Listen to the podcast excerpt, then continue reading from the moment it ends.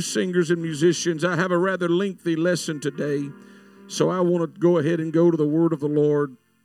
Book of Hebrews, chapter 12, verse number 14. Thank you for being in the presence of the Lord and the house of the Lord today.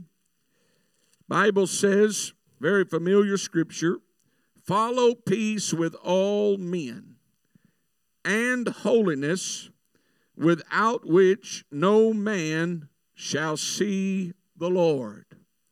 Continuing today to talk about foundational elements, landmarks in the apostolic faith. Uh, several weeks ago, I taught on oneness. Uh, last week, I taught on salvation, uh, the new birth. And so today, I want to speak on the landmark called holiness. And it is just as essential as understanding the oneness of God, understanding the new birth and salvation. And so, if you'll allow me today, I'm going to take some time and just reinforce, remind, maybe revelation will be imparted uh, about holiness. Lord bless you. You may be seated. Follow peace with all men. Doesn't say follow peace with some men. The word men there is pertaining to humanity, not necessarily uh, the male gender. It's humanity. Follow peace with humanity. The Bible says, Blessed are the peace makers. Makers. Not the, the, the, the peace keepers, the peace makers, the people that take it upon themselves to defuse the situation. You know, I found in life that a lot of misunderstandings and, and, and brewing conflict in a person comes from a lack of understanding on both parts. You look at it one way, this person looks at it this way. Both people think they're right. And, and, and so there's conflict, turmoil in their spirit, and there's a lack of peace. You can tell when there's peace in a home, you can tell when there's peace in a marriage, you can tell when there's peace on a job, and you can tell when there's not. Ever heard that term that you could cut the tension with a knife? I've seen people smiling on the outside they weren't smiling on the inside. They were just so eat up with turmoil. So the Bible says, follow peace, but it couples peace with something else. Follow peace with all men and holiness, without which no man shall see the Lord. So this verse teaches us that holiness is absolutely essential for Christians. You cannot go to God's holy heaven unless you live a holy life. Just how this thing works. You cannot think that I can live mixed with the world and then when the rapture takes place, I'm going to be transformed into something holy. No, you live holy down here and when God transfers us, when mortality puts on immortality, we're the same being. We're holy. Okay? But look at the next verse. Verse 15, Hebrews 12 15. Looking diligently, lest any man fail of the grace of God. In other words, when you make no attempt to follow a holy lifestyle, you jeopardize the grace of God in your life. When you make no attempt to try to follow holiness, then you can literally fail the grace of God by just trying to do what you want. The Bible says in 1 Peter 1 15 through 16, but as he which hath called you is holy, so be ye holy in all manner of conversation, because it is written, be ye holy, for I am holy. These verses teach us that holiness is absolutely expected by God. We're commanded to live a holy life in a way that affects every part. That's why it says all manner of our lifestyle or conversation. It affect holiness. We get a we get a bad rap because when people think of Pentecostal, the first thing they think is I got to give up all my worldly stuff. I gotta I gotta look. I can't do this. I gotta look like this, and they start listing in their mind all these things, and they miss the whole point. It's not about what you have to give up. It's about what you gain. I promise you, what you gain is far greater than what you'll ever have to give up in the world. It's about lining my life up with who God is, how God would act, how the Lord would act, what He expects. So I ask you these questions. Couldn't this idea, these, these questions have been posed before, couldn't this idea of holiness just be an inward work of God? Is outward holiness really a landmark of the apostolic faith? Does the Holy Ghost really affect the outward actions and appearance of the vessel he chooses to dwell in? Do the standards of conduct and appearance given in Scripture still apply to us today? Couldn't they be discarded in favor of a lifestyle that is less conspicuous and offensive in modern society? Does God really want us to be different? So let's go to the scripture. Titus 2:14 says, "Who gave himself for us that he might redeem us from all iniquity and purify unto himself a peculiar people, zealous of good works. 1 Peter 2 and 9. But ye are a chosen generation, a royal priesthood, and holy nation, a peculiar people, that ye should show forth the praises of him who hath called you out of darkness into his marvelous light. How foundational is holiness? Give me some time and I'll explain. But remember this history repeats itself. I mentioned before, and I'll expound here again today, there was a man named Nicholas. He was a proselyte of Antioch. He was one of the first seven church deacons chosen to look after the business matters of the early church in Acts chapter 6 and verse number 5. However, his dedication to the apostolic message was short lived, and according to every, or, or, rather, according to early writings on heresy, Nicholas eventually backslid and introduced the doctrine of the Nicolaitans to the church. His doctrine abused Paul's doctrine of the grace of God and it introduced a false freedom into the church. In the book of Revelation, the Apostle Paul compared the Nicolaitans to Balaam in the Old Testament, who cast a stumbling block before the children of Israel. In Revelation 2:14, this is mentioned. Balaam, if you look at Balaam, he was unsuccessful in cursing Israel from without but he taught them to mix godliness and worldliness. Numbers 31 16. And they cursed themselves from within. And the same spirit that was behind Nicholas's doctrine was based on Greek dualism. He declared that Christians, since they were sinners saved by grace, could live like the world on the outside and still remain saved on the inside because holiness was not an external work, it was an internal work. And it's a lie. It's the doctrine of the Nicolaitans. His teaching would later be the basis of the doctrine of eternal security, or what we know as once saved, always saved. and, and even the practice of the confessional, which is confessing your sins to another man as a priest.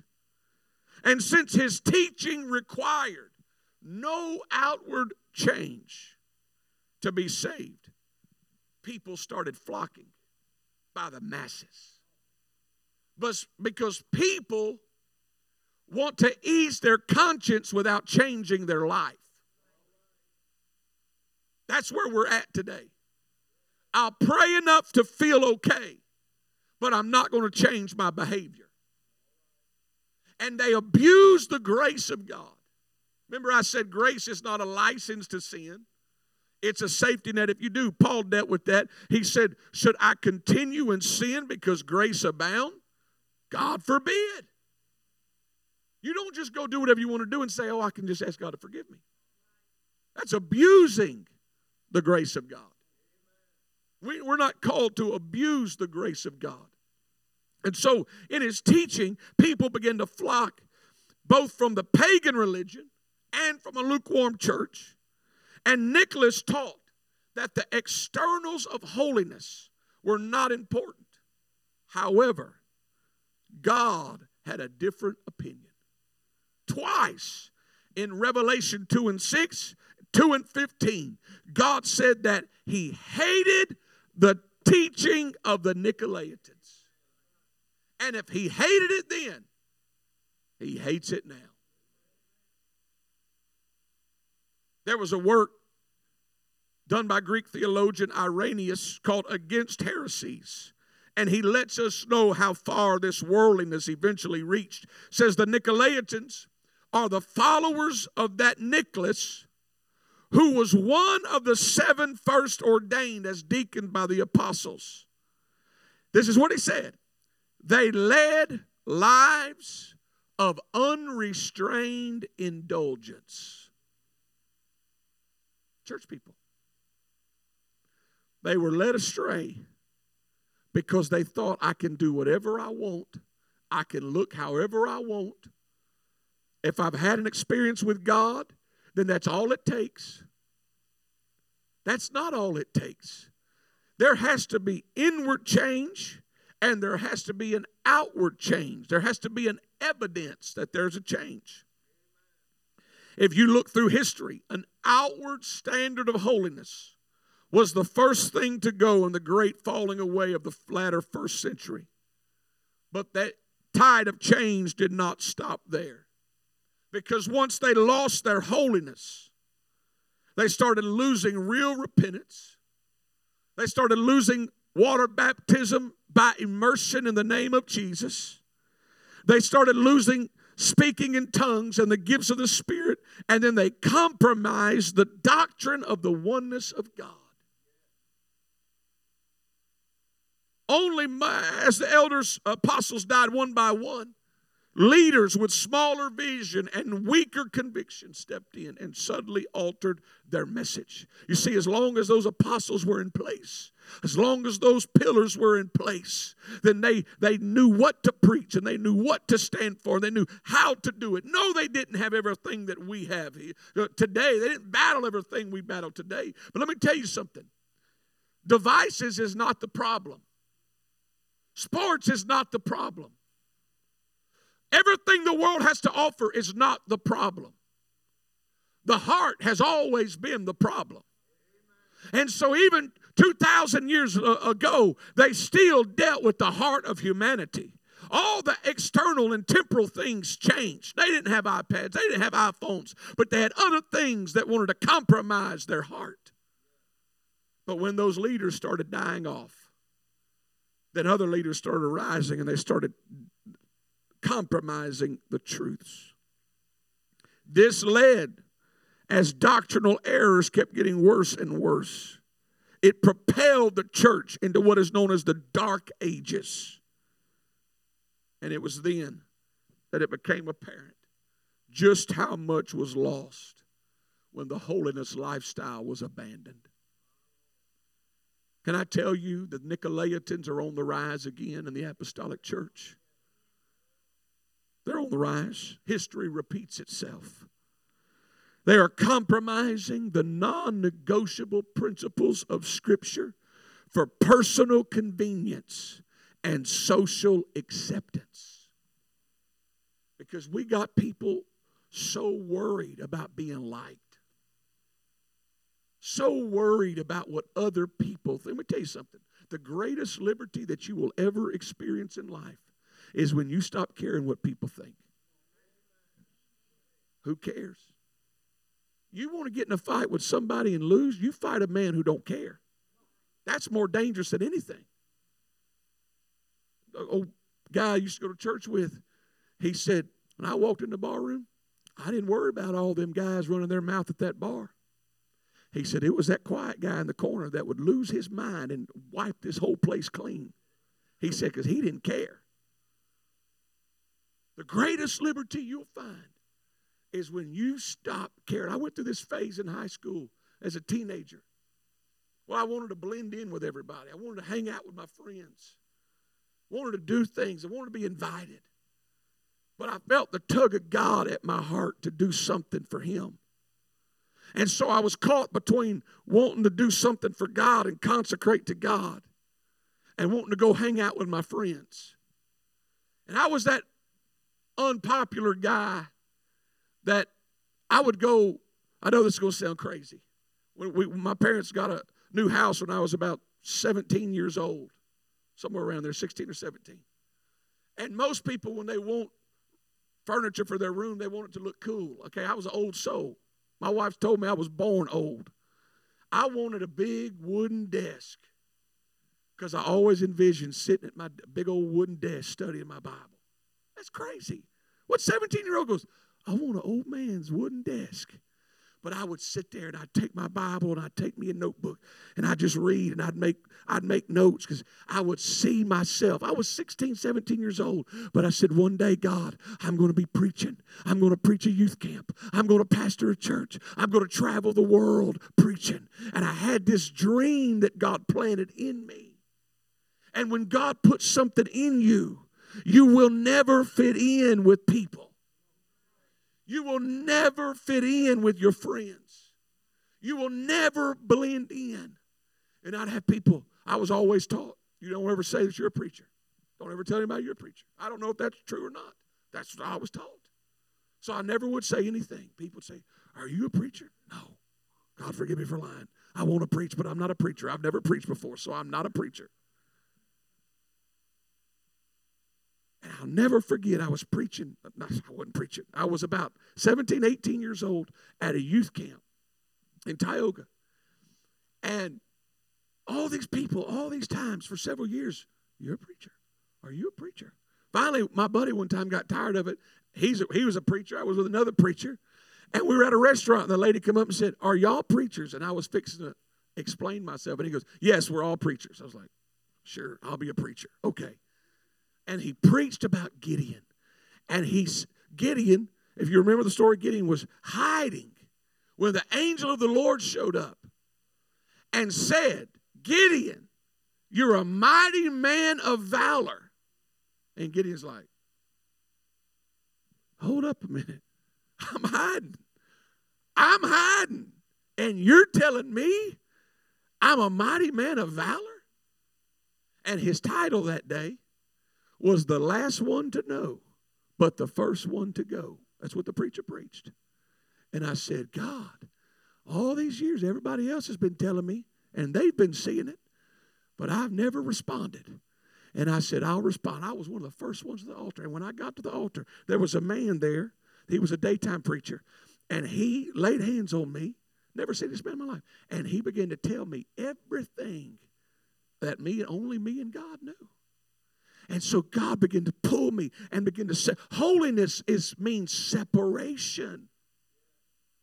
Holiness is not defined by your sleeve length. It's not defined by necessarily what you look like on the outside. Holiness is separation. And if you're going to live holy, that means there's going to be some people you can't hang around. There's going to be some places you wouldn't go. Anybody ever heard this CrossFit? I know we don't have it in Catahoula. unless there's some underground CrossFit club that I hadn't found out about yet. But there's the CrossFit is big, big, big in, in like metro places, and and it's not just working out. It is it is jumping on boxes and pulling ropes and all kinds of stuff. I don't know, like let's clean out our shop and let's just make exercises. And so you got all these people doing all this stuff. But do you realize that Jesus is the first one that made CrossFit? You know what he said? Any man follow after me?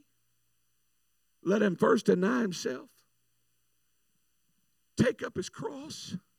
And when you're carrying your cross, there's going to be some places the cross won't fit in. There's going to be some doors the cross won't fit through. There's going to be some opportunities the cross won't, it can't be you and the cross. Now, you can put that cross down and you can go. But if you're going to follow him, you got to have that cross. The cross is going to prevent you from going places that you shouldn't go, from entertaining things that you shouldn't entertain. That was a good one. I wasted a message on that. But we're here now. History repeats itself. People are surrendering holiness because it's too restrictive, it's too burdensome bunch of rules. Rules. You know, you've heard me talk about the uh, cities of refuge in the Old Testament. The cities of refuge, if you're in trouble and you're running to the city of refuge, it was a walled city, and you're running to it, then the mercy was extended one way. They would fight for you, they would defend you because you're coming to the place of refuge and you could stay there all of your life. But if you ever felt it was too restrictive, if you ever felt there was too many rules, and you wanted to walk out, you could do it. They'd open that wall, that gate, and it didn't matter if the enemy was at the gate waiting. The mercy only applied one way when you were coming to the city of refuge. When you left, you were on your own. There's a lot of people that have run to this city of refuge, and the mercy of God just kept pulling them, fighting for them. But they lived long enough to go, why do we have to do this? You ever heard that? This is how this is how it usually starts. I know it's Sunday school and it's teaching. I'm not supposed to be down here, but I can do whatever I want.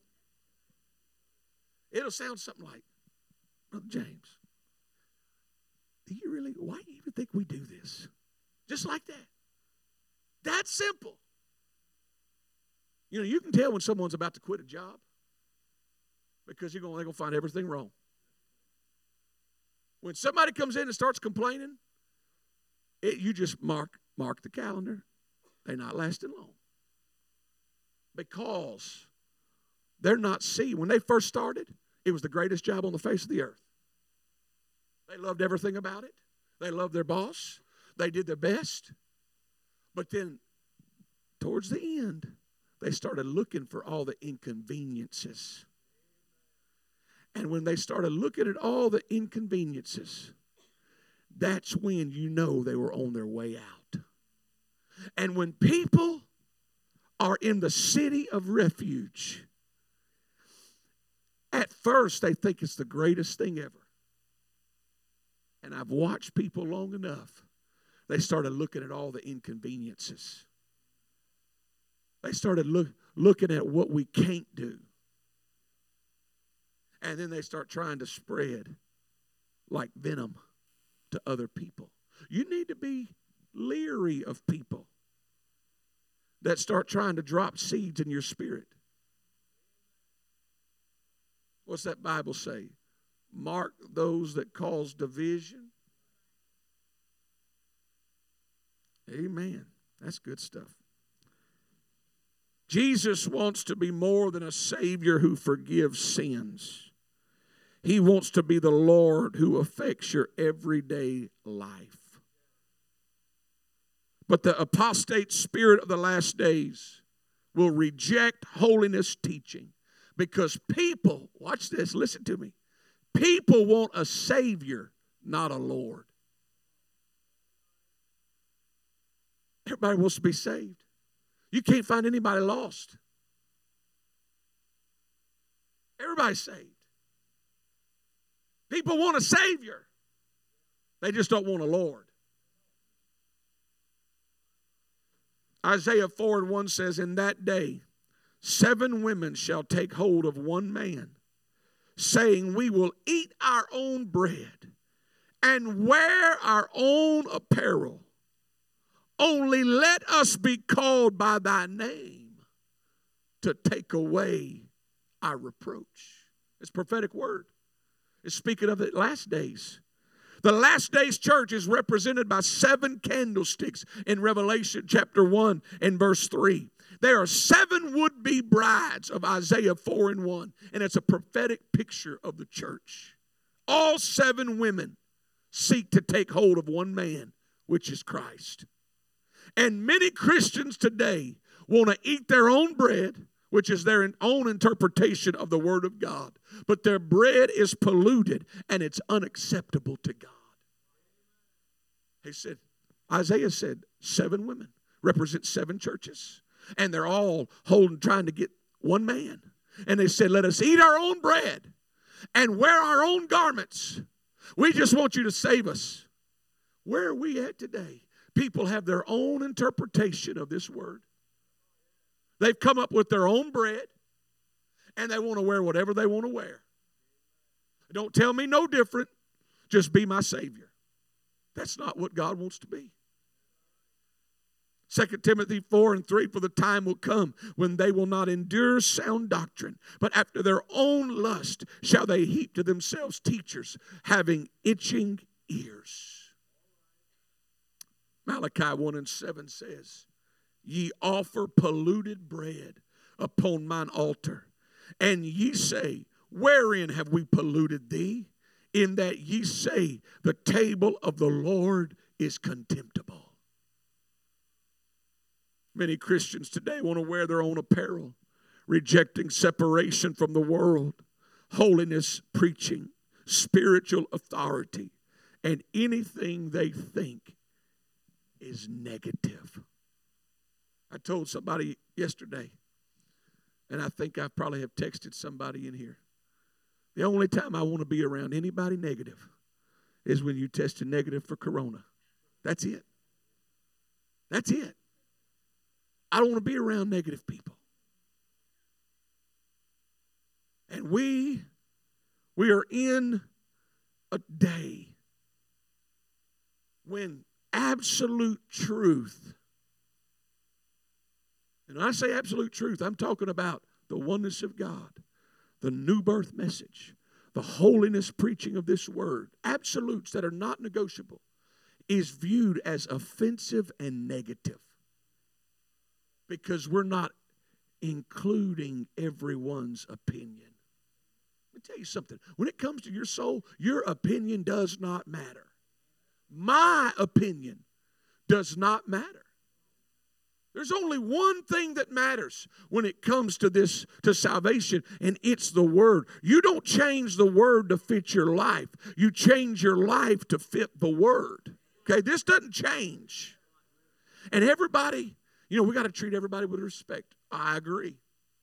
I, I, try to treat everybody with respect, whether I agree with who they are and their decisions or not. I'm not saying that as Christians we have to use this as a bully club and beat everybody over the head that doesn't line up with the book. That's not right. Okay? There's a way to use the word with wisdom and love and let the word do the work. Okay? I believe that you can be tactful yet forceful using this word. But if you start acquiescing on truth so as not to offend one, then you got to start acquiescing on all of it so you don't offend any. The truth is truth. And, and, and I stand and I declare and I preach truth. Hey, if I wanted to explode and have a mega church, I can tell you three things. Three things to drop and we wouldn't be able to have the people. And it's the three things that I've taught on over the last three weeks. If I compromise a little bit the oneness of God, the new birth message, and holiness, we'd have so many people. You talk about be hard to find you a seat. You, you got ruffled last week, you'd really be getting ruffled.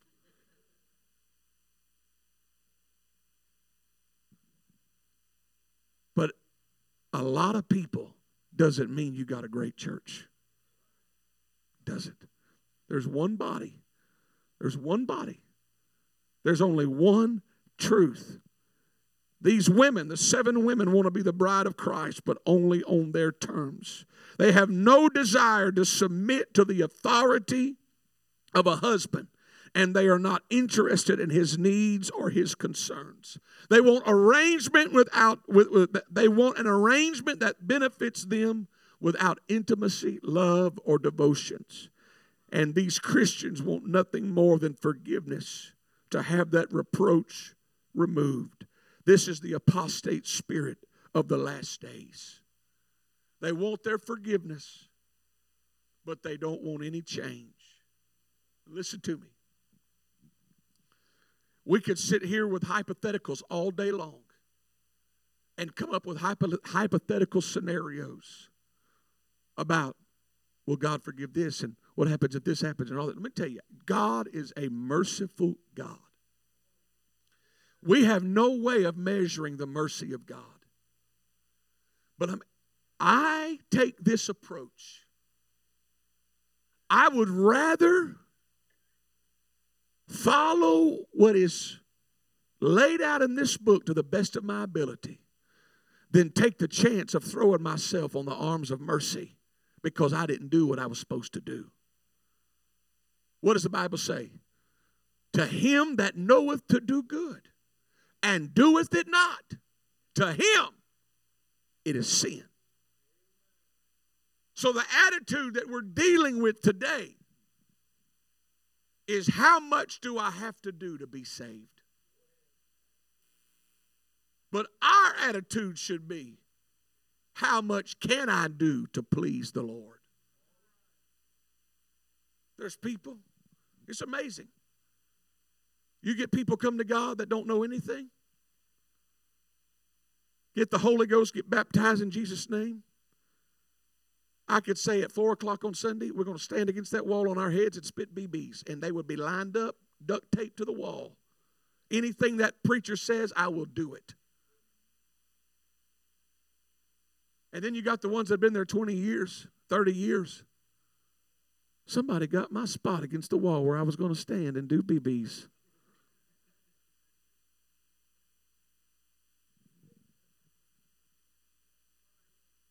That's right. Somebody say that's right. It shows you the desire in people. One person's coming in going, hey, whatever you tell me to do, I just want to be saved. And the other person's going, do we really have to do that? Are you serious? The church I used to go to, we didn't have to do that. Go.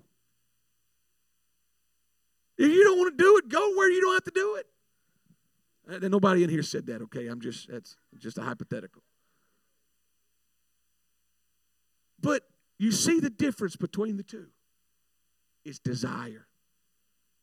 Desire. David said, One thing have I desired of the Lord, and that will I seek after that I may dwell in the house of the Lord all the days of my life. Why? To behold the beauty. David never lost the beauty of God. And we get so busy looking at other things that we lose sight of how beautiful God really is in our life. How much do I have to do to be saved? That's what people, that's what the world is saying. I preached a message one time, I'm sure you remember it. I may preach it again and change the title. I don't know. But it's called The Danger of Do I Have to? Anybody remember that? Good, I can preach it again. But that's where we're at. When you people start, when, when people start saying, Do I have to do this? What they're saying is, How little can I do and still be saved. They don't have to do it. What does the Bible say? They that compare themselves amongst, them, amongst themselves are not wise. It's not wise. Let me tell you, I realize that I probably lean a little more to the right when it comes to standards of holiness. If you start comparing how I pastor and the standards that, that I request, especially when it comes to leadership and platform, I realize I'm going to lean to the right. But I'm the one that's got to stand before God. There's people that lean. When I was evangelist, I preached for guys that lean to the right, preached for guys that lean to the left, but it never compromised where I stood. I was still right there in the middle. Like my pastor said, my pastor said 35 years ago, I was considered an ultra liberal. He said, Today, I'm an ultra conservative, but I never stopped preaching. I'm preaching the same exact way I preached 35 years ago, but society has changed. People have changed. Paul says, I beg you, brethren, to present your bodies, not just your inner man, to God in sacrificial, holy living. And he says, and this is not anything extraordinary, it is just your reasonable service to Him as a Christian. Living a holy lifestyle is the new normal when you come to God. God's trying to separate you. You should think different, walk different, act different, dress different. The point of the apostolic lifestyle is to stand out. Here, 10 years ago, this word started floating around. The church needs to be more relevant. That's the dumbest thing that I've ever heard. Where in this book do you find the church being relevant to the world? The church is supposed to be the opposite of the world. We're not supposed to look like them, act like them, talk like them. We're, when they look at us, they need to know that's an apostolic. They walk different, they talk different, they dress different. Amen. I'm not I'm not going to finish. Not going to happen. I'm on page 11 of 19. Let me say this, ladies and men. Men, our holiness, what God expects from men, is not necessarily outward holiness as much as ladies, but it's because we are wired different. Men are programmed by what they see. It activates things in a man. Therefore, it's imperative that ladies present themselves in a modest manner so as not to become a temptation for a man. In like manner, women are programmed by what they hear and what they feel. And so this is why Paul, Paul spoke to men about our conduct, our anger. So it's not that one set of rules is harder than the other set of rules. It's that they are specific to who we are as individuals, male and female, because there's still only two genders. Y'all know that, huh? We're making sure nobody got messed up in this congregation. Still only two. And so, ladies, hey, I've been to churches. I, have got a lot, lots, and lots of mercy for people that are just coming in from the world and they just want to know God. Tons and tons of mercy. There's been a lot of times that I'm I, when I was evangelist and I don't know anybody. When I'd go to these churches and I'd pray for people and I had to pray for them like this, just like this, females. Because I'm a man. Talking in tongues or not, I'm a man. And so I had to preserve myself and understand that this person's coming to God. So you get a lot of mercy when you're coming to God. And I had total understanding for that. But it's when I knew that there was females that were leaving the city of refuge. They knew how to dress. They knew what it was supposed to what they were supposed to do. But they started looking like the one that was there brand new. That's where the problem is. Ladies, let me just encourage you. No, let me start with the men. So no ladies thinks I'm I'm picking on ladies. I'm not. Men, your attitude is just as much of a part of your holiness as your outward appearance. Your attitude, your conduct, your anger, all of that is a part of your holiness. Everything. Now, ladies, let me say this. I'm not going through all the list. I've done this I've, I, every year. I try to teach on holiness. But just because just because you think it's okay to wear does not mean it is okay to wear. Okay? That's like me. I think I'm a medium.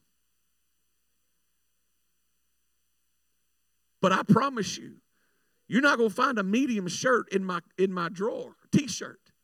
Because reality tells me different. For the longest I was an extra large.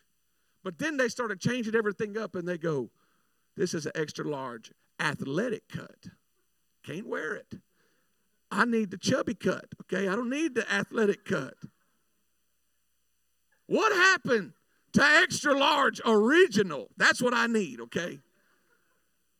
They start tell my wives they, the dry cleaners are shrinking the clothes, the dryer's shrinking the clothes, something's shrinking, okay? So I said all that to say, ladies, just look in the mirror, okay? Just because you think it's okay, you got to make sure. I mean, you got to, Jesus help me. I've been to churches that it was like going to Walmart. You never know what you're going to see. It's like a surprise every time you walk in and you go, oh, oh, oh, oh, oh. I've been to churches like that because the husband didn't tell the wife because he'd rather be happy than right.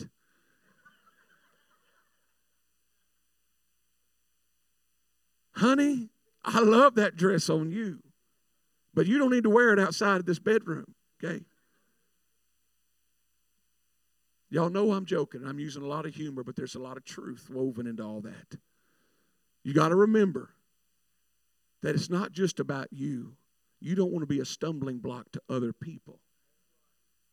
Holiness is about that. You don't want to be a stumbling block to other people. Stand with me this afternoon.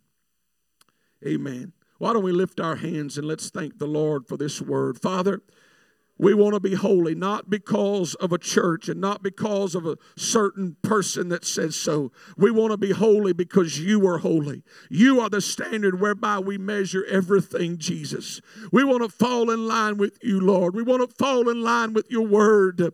God, give us a love for truth and a love for holiness like we've never had before. In Jesus'